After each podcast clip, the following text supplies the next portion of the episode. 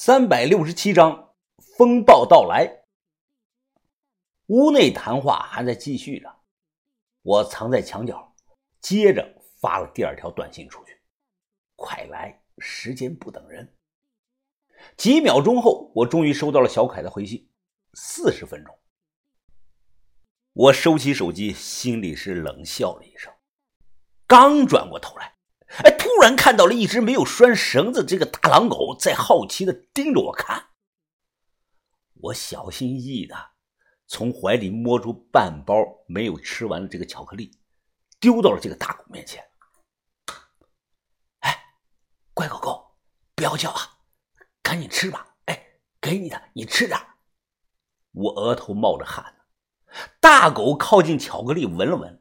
立即抬起头来，对我是呲牙咧嘴，发出了低沉的咆哮啊！我拔腿就跑啊！大狗在身后猛追我，一路跑是一路叫，整个湖边的饭店瞬间有超过一半的房间都亮起了灯啊！我听到不知谁在大喊了一句：“好像有人闯进来了！”这个时候开车跑是根本跑不掉的。情急之下，我跑到了饭店这个后门，直接扒着这个墙，从窗户里就钻了进去。四周是黑咕隆咚的，伸手不见五指。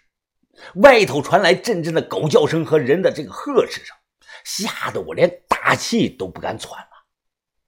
环顾四周，我发现这里啊，竟然是饭店的后厨。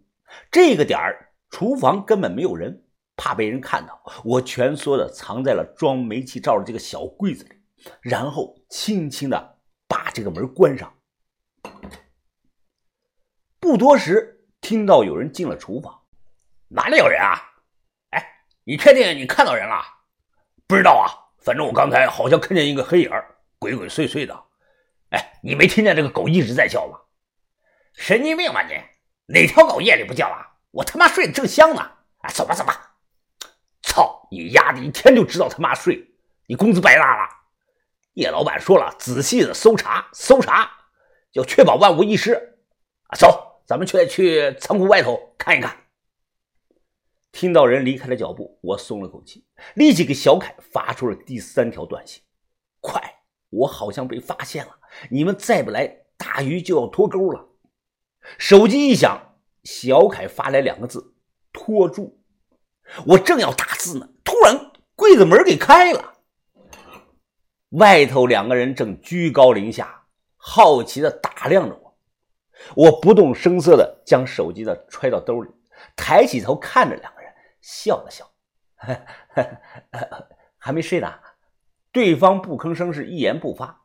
我苦着脸，又伸手把这个柜子门慢慢的关上。我猛地就冲了出去，锅碗瓢盆、调料案板，反正我抓到什么就扔什么。这两个人躲着我扔过来的这个东西，他们捡起地上的两把菜刀，二话不说啊，就朝我身上招呼啊！我举着炒锅，堪堪的抵挡，步步的后退。菜刀砍在炒锅上，叮叮当当的直响啊，好几次都砍出了火星子。瞄准机会，我拧开煤气罐的阀门。立即举起了打火机，大喊：“呀，都给我后退，后退！要不然他妈的一起死！”很快，厨房的空气中都弥漫着煤气味哎，别别别，哥们儿，你别激动啊！我们出去，我们出去啊！你千万别点啊，千万别点！两个人眼神惊恐地看着我手中的打火机，一步一步地向后退。这个时候，那个聂老板也闻讯赶了过来，双方陷入到了短暂的对峙。聂老板啪啪的鼓了两下掌，他看着我是面无表情。兄弟啊，没想到你能找到这里呀！看来我是小看你的本事了呀！投降吧啊！这里是我的地盘，你跑不掉的。你如果归顺了我，咱们说不定可以合作一把。哈哈。聂老板不容易啊！我终于见到你的庐山真面目了。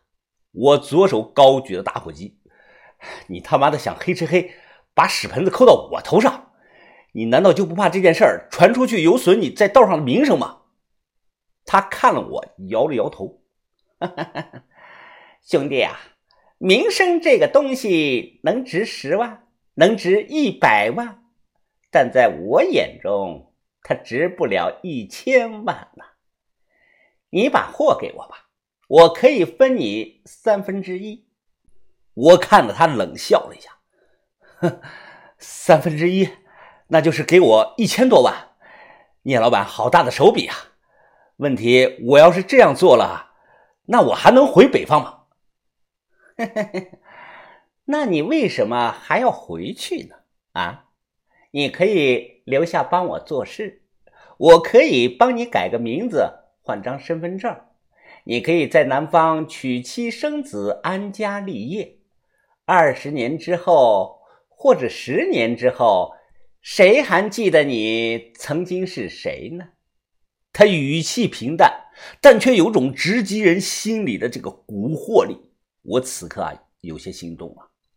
背叛九清水，背叛老学究，把货给他，我直接拿一千万跑路，然后换张身份证，隐姓埋名。想了一会儿啊，我厉声的说道：“两千万，聂老板，我要两千万。”聂老板听后，他冷冷的看着我：“年轻人呐。”胃口不要太大了啊，要不然容易把自己撑死。老子不管，反正一千万想打发我是不可能的，我最低一千五百万。别以为我不知道，这批货一旦卖到国外，能值上亿呢。聂老板盯着我看了有几秒钟，他突然语气非常的怀疑：“不对呀，你，你不是有钱的。”你是在故意拖延时间吧？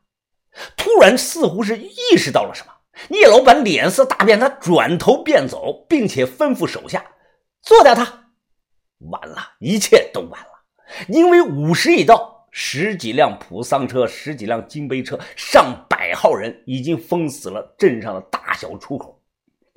湖边饭店这里已经被包围了，除非对方长了翅膀能飞出去，否则是。只死无生，大门砰的被人一脚给踹开了，七八个人手持着手电就冲了进来。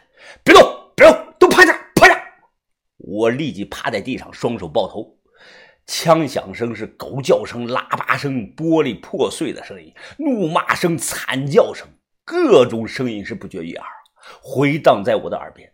甚至期间有一次，子弹擦着我的头皮就打到了这个墙上。我看到小凯赤手空拳，瞬间就秒了有四五个人。小凯出手只出一招啊，都是一击打在对方的喉结上。到处都是人，这帮跟随聂老板的亡命之徒怎么可能乖乖束手就擒呢？全都在反抗，现象乱成了一锅粥了。我趁乱匍匐着向前爬，躲进了那个小柜子中藏了起来。过了有四十分钟。也可能有一个多小时，外面的动静声啊是越来越小。透过柜子的门缝，我看到了小凯叼着这个烟，突然就蹲在了我的柜子前面。他脸上沾了不少的血，那个样子啊吓了我一跳啊！我屏住呼吸，不确定对方是不是发现我躲在柜子里了。小凯突然笑了笑，随后只见他拍了拍手，一句话没说，直接起身离开了。我不敢出去，就在这个狗窝大的地方蜷缩着躲了一夜。清晨，早上第一缕阳光透过窗户照了进来，我推开一条缝，小心翼翼地探头向外看，静悄悄的，一个人影都没看到。爬出柜子，我只感觉浑身的酸疼啊，脚麻的都不行了，蹑手蹑脚的开门出去。入目之处是一片的狼藉呀，好像昨晚这里遭到了什么大的扫荡一样。我直接将手机扔到垃圾桶，随后一瘸一拐的沿着山下湖走到了镇上，打了辆出租车。哦，师傅，去火车站。哎呀，师傅，我手机忘带了，能不能借你的手机打个电话呀？啊，没问题。哎，不是长途吧？司机笑着看着我。啊，不是不是，接过手机，我直接打给了小轩，让他带上鸳鸯去火车站等我。路上，司机一边开着车，一边吹着口哨，他大声的说：“啊，哎，兄弟啊，昨天晚上不知道怎么了啊？好家伙，湖边饭店被一窝端来着！哎，听说是便衣抓人呢，抓了上百号人呢。哦，是吗？我不知道这事儿。”我淡淡的回答：“哎呀，我也没有亲眼看到。”哎，就是听别人讲的，这年头啊不太平喽。哎呀，我还听说啊，火车站现在也查的很严呢，进出都要看身份证呢。诸暨这个大赌场 KTV 也不知道怎么了，也都被查了。往年不这样啊。我吸了口烟，皱起了眉头。哦，哎，师傅，我忘了拿东西了，要不先别去火车站了，你先把我送回家吧。哦，啊，行，你住哪儿？啊，大唐镇的鼎力招待所，我报了地址，直觉告诉我一场大风暴就要来了。这场风暴不局限在诸暨，大概率会波及到整个南方地区，南派的人要遭殃了。